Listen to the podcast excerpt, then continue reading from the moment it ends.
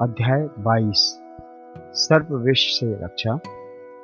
श्री बाला साहेब मिरीकर, श्री बापू साहेब बूटी, श्री अमीर शक्कर, श्री हेमांड पंत बाबा के विचार। बाबा की सर्प मारने पर सलाह। श्री साईं बाबा का ध्यान कैसे किया जाए? उस सर्वशक्तिमान की प्रकृति अगाध है। जिसका वर्णन करने में वेद और सहस्त्रमुखी शेषनाग भी अपने को असमर्थ पाते हैं। भक्तों की रुचि स्वरूप वर्णन से नहीं, उनकी तो दृढ़ धारणा है कि आनंद की प्राप्ति केवल उनके श्री चरणों से ही संभव। उनके चरण कमलों के ध्यान के अतिरिक्त उन्हें अपने जीवन के सर्वोच्च लक्ष्य की प्राप्ति का अन्य मार्ग विदित ही नहीं। हेमानपन भक्ति और ध्यान का जो एक अति सरल मार्ग है, सुझाते हैं।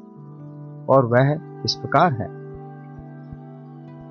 कृष्ण पक्ष के आरंभ होने पर चंद्र कलाएँ दिन प्रतिदिन घटती जाती हैं, तथा उनका प्रकाश भी क्रमशः क्षीण हो जाता है। और अंत में अमावस्या के दिन चंद्रमा के पूर्ण विलीन रहने पर चारों ओर निराशा का भयंकर अंधेरा छा जाता है। परंतु जब शुक्ल पक्ष का प्रारंभ होता है तो लोग चंद्र दर्शन के लिए अति उत्सुक हो जाते हैं। इसके बाद द्वितीया को जब चंद्र अधिक स्पष्ट नहीं होता, तब लोगों को वृक्ष की दो शाखाओं के बीच से चंद्र दर्शन के लिए कहा जाता है। और जब चाहिए बाबा के चित्र की ओर देखो, आहा कितना सुंदर है। वे पैर मोड़कर बैठे हैं और दाहिना पैर बाएँ घुटने पर रखा गया है। बाएँ हाथ की उंगलियाँ दाहिने चरण पर फैली हुई हैं।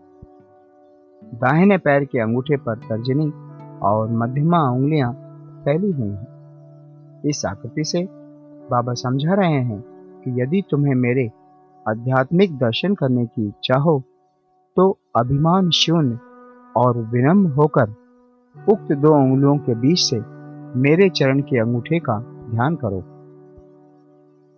तब कहीं तुम उस सत्य स्वरूप का दर्शन करने में सफल हो सकोगे। भक्ति प्राप्त करने का यह सबसे सुगम पंथ है। अब एक क्षण श्री साईं बाबा की जीवनी का अवलोकन करें। साईं बाबा के बाद से ही शिरडी तीर्थ स्थल बन गया है। चारों ओर से लोगों की भीड़ वहाँ प्रतिदिन बढ़ने लगी है।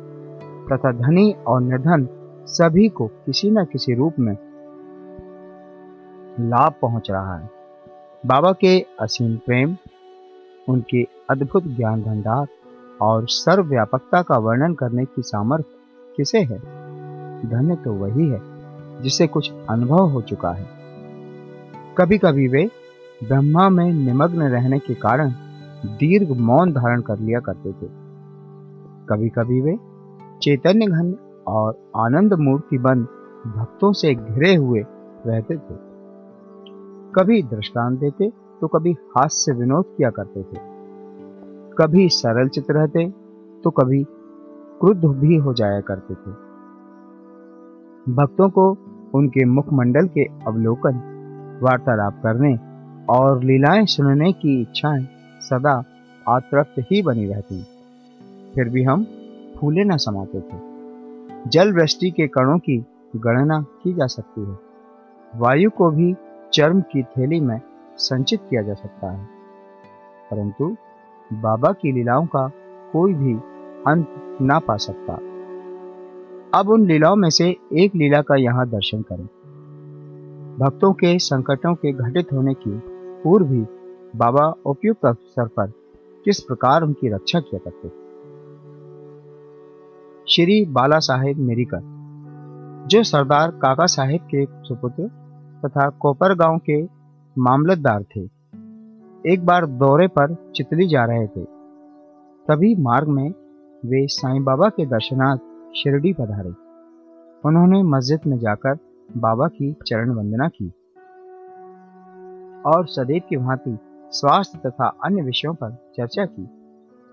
बाबा ने उन्हें चेतावनी देकर कहा कि जहाँ तुम बैठे हो, वही द्वारका माई है। जो उसकी गोद में बैठता है, वह अपने बच्चों के समस्त दुखों और कठिनाइयों को दूर कर देती है। यह मस्जिद माई परम दयालु है। सरल हृदय भक्तों की तो वह माँ है और संकटों में उनकी रक्षा अवश्य करेगी। जो उसकी गोद में एक बार बैठता है, उसके समस्त कष्ट दूर हो जाते हैं।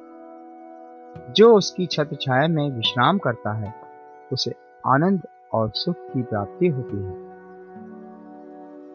तदुपरांत बाबा ने उन्हें ऊरी देकर अपना वरद हस्त उनके मस्तक पर रखा, आशीर्वाद दिया। जब श्री बाला साहेब जाने के लिए उठ खड़े हुए तो बाबा बोले कि क्या तुम लंबे बाबा अर्थात सर्प से परिचित हो और अपनी बाई मुट्ठी बंद कर उसे दाहिने हाथ की कोहनी के पास ले जाकर दाहिने हाथ को सांप के सदृश हिलाकर बोले कि वह अति भयंकर है, परंतु द्वारका माई के लालों का वह कर ही क्या सकता है?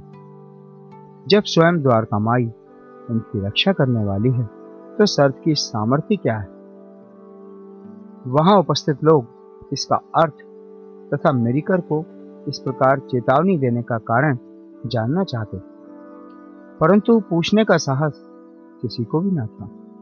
बाबा ने श्यामा को बुलाया और बाला साहेब के साथ जाकर चितली यात्रा का आनंद लेने की आज्ञा दी। जब श्यामा ने जाकर बाबा का आदेश बाला साहेब को सुनाया, वे बोले कि मार्ग में असुविधाएँ बहुत हैं। अतः आपको व्यर्थ ही कष्ट उठाना उचित नहीं है। बाला साहेब ने जो कुछ कहा, वह श्यामा ने बाबा को बताया। बाबा बोले कि अच्छा ठीक है, ना जाओ। सदैव उचित अर्थ ग्रहण कर, श्रेष्ठ कार्य ही करना चाहिए।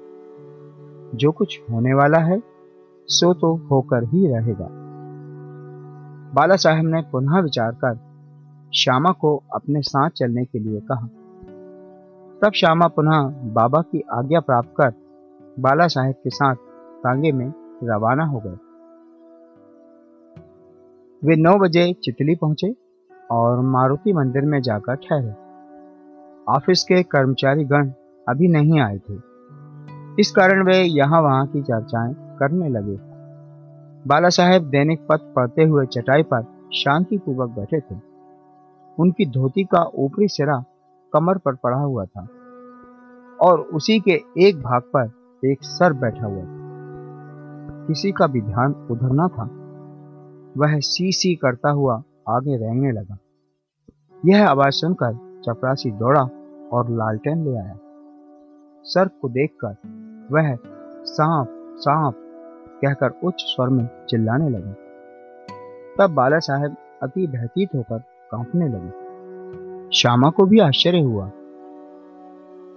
तब वे तथा अन्य व्यक्ति वहाँ से धीरे से हटे और अपने हाथ में लाठियाँ ले ली।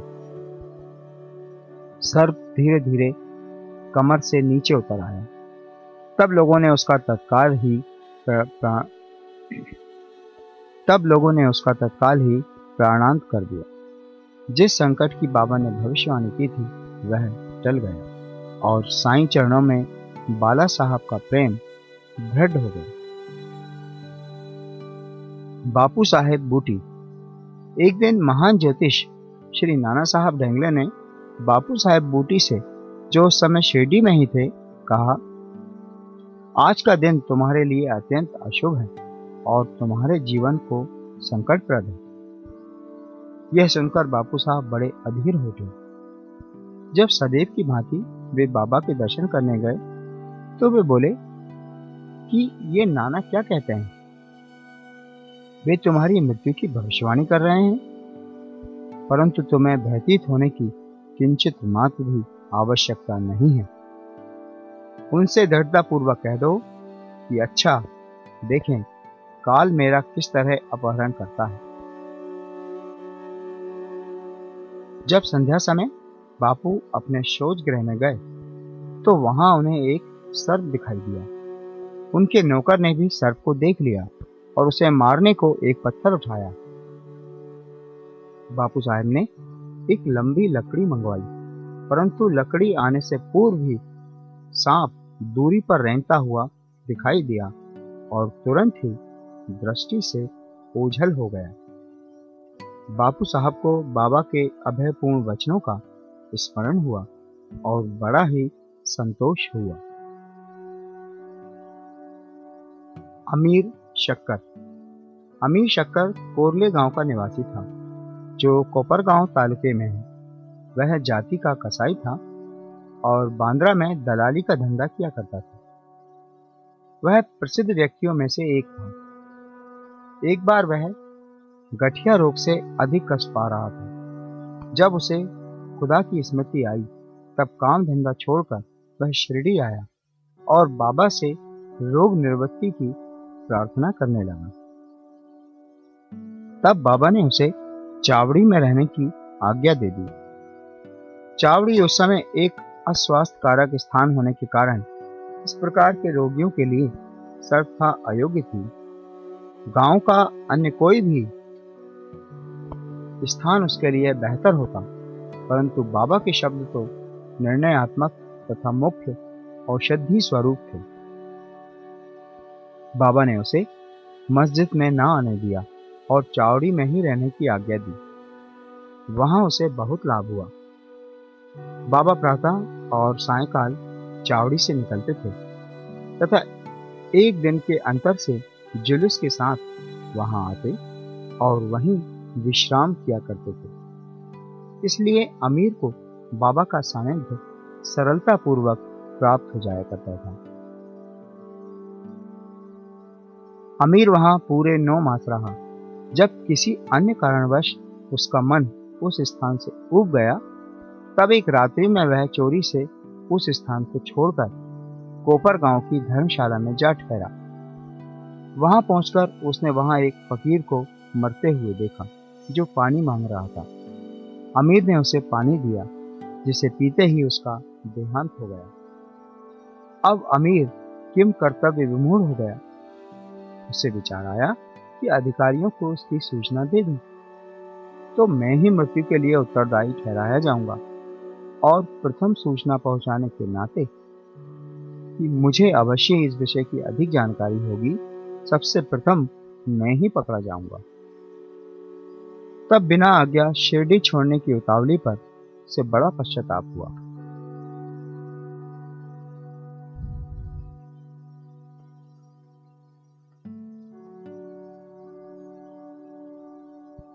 उसने बाबा से मनी मन प्रार्थना की और शिरडी लौटने का निश्चय कर उसी रात्रि बाबा का नाम लेते हुए पाँव फटने से पूर्व ही शिरडी पहुंचकर चिंता मुक्त हो गया। फिर वह चावड़ी में बाबा की इच्छा और आज्ञा अनुसार ही रहने लगा और शीघ्र ही रोग मुक्त हो गया। एक समय ऐसा हुआ कि अर्धरात्रि को बाबा ने ज़ोर से पुकारा, ओ अब्दुल, कोई दुष्ट प्राणी मेरे बिस्तर पर चढ़ रहा है? अब्दुल ने लालटेन लेकर बाबा का बिस्तर देखा, परंतु वहाँ कुछ भी ना देखा। बाबा ने ध्यानपूर्वक सारे स्थान का निरीक्षण करने को कहा। और वे अपना सटका भी ज़मीन पर पटकने लगे। बाबा की यह लीला देखकर अमीर ने सोचा कि हो सकता है कि बाबा को किसी सांप के आने की शंका हुई हो। दीर्घ काल तक बाबा की संगति में रहने के कारण अमीर को उनके शब्दों और कार्यों का अर्थ समझ में आ गया था। उन्होंने अपने बिस्तर के पास कुछ रेंगता हुआ देखा। तब उन्होंने अब्दुल से बत्ती मंगवाई। और एक शाम को तब उन्होंने अब्दुल से बत्ती मंगवाई और एक सांप को कुंडली मारे हुए वहाँ बैठे देखा, जो अपना फन हिला रहा था। फिर वह सांप तुरंत ही मार डाला गया। इस प्रकार बाबा ने सामयिक सूचना देकर अमीर के प्राणों की रक्षा की।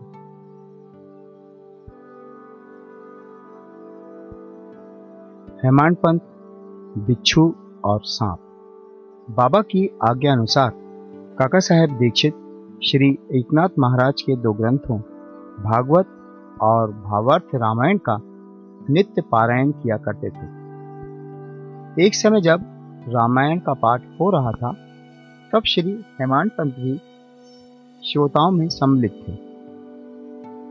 अपनी माँ के आदेश अनुसार किस प्रकार हनुमान ने श्री राम की महानता की परीक्षा ली यह प्रसंग चल रहा था। सब श्रोताजन मंत्रमुग्ध हो रहे थे तथा हेमान पंत की भी वही स्थिति। पता नहीं कहाँ से एक बड़ा बिच्छू उनके ऊपर आ गिरा और उनके दाहिने कंधे पर बैठ गया, जिसका उन्हें कोई भान तक ना हुआ। ईश्वर को श्रोताओं की रक्षा स्वयं करनी पड़ती है। अचानक ही उनकी दृष्टि कंधे पर पड़ गई। उन्होंने उस बिच्छू को देख लिया। वह मृत प्राय सा प्रतीत हो रहा था। मानो वह भी कथा के आनंद में तल्लीन हो। हरी इच्छा जानकर उन्होंने श्रोताओं को बिना विघ्न डाले उसे अपनी धोती के दोनों सिरे मिलाकर उसमें लपेट लिया और दूर ले जाकर बगीचे में छोड़ दिया। एक अन्य अवसर पर संध्या समय काका साहेब बाड़े के ऊपरी खंड में बैठे हुए थे। तभी एक सांप खिड़की की चौखट के एक छिद्र में से भीतर घुस आया और कुंडली मारकर बैठ गया। बत्ती लाने पर पहले तो वह थोड़ा चमका, फिर वहीं चुपचाप बैठा रहा और अपना फन हिलाने लगा। बहुत से लोग छड़ी और डंडा लेकर वहाँ दौड़े, परंतु वह एक ऐसे सुरक्षित स्थान पर बैठा था जहाँ उस पर किसी के प्रहार का कोई भी असर न पड़ता था। लोगों का शोर सुनकर वह शीघ्र ही उसी छिद्र में से अदृश्य हो गया। तब कहीं सब लोगों की जान में जान आई। बाबा के विचार। एक भक्त मुक्ताराम कहने लगा कि चलो अच्छा ही हुआ। जो एक जीव बेचारा बच गया। श्री हेमान पंत ने उसकी अवहेलना कर कहा कि सांप को मारना ही उचित है। इस कारण इस विषय पर वाद विवाद होने लगे। एक का मत था कि सांप तथा उसके सदृश जंतुओं को मार डालना ही उचित है, किंतु दूसरे का इसके विपरीत मत था। रात्रि अधिक हो जाने के कारण किसी निष्कर्ष पर पहुँचे बिना ही उन्हें विवाद स्थगित करना पड़ा। दूसरे दिन यह प्रश्न बाबा के समक्ष लाया गया। तब बाबा निर्णयात्मक वचन बोले कि सब जीवों में और समस्त प्राणियों में ईश्वर का निवास है। चाहे वह सांप हो या बिच्छू, वे ही इस विश्व के नियंत्रण करता है। और सब प्राणी, सांप, बिच्छू इत्यादि उनकी आज्ञा का ही पालन किया करते हैं। उनकी इच्छा के बिना कोई भी दूसरों को हानि नहीं पहुँचा सकता। समस्त विश्व उनके अधीन है, तथा स्वतंत्र कोई भी नहीं है। इसलिए हमें सब प्राणियों से दया और स्नेह करना चाहिए। वैमनस्य या संहार करना छोड़कर शांत चित्त से जीवन व्यतीत करना चाहिए। ईश्वर सबका ही रक्षक है। श्री सद्गुरु साईनाथ अर्पणमस्तु शुभम भवतु। सप्ताह पारायण तृतीय विश्राम।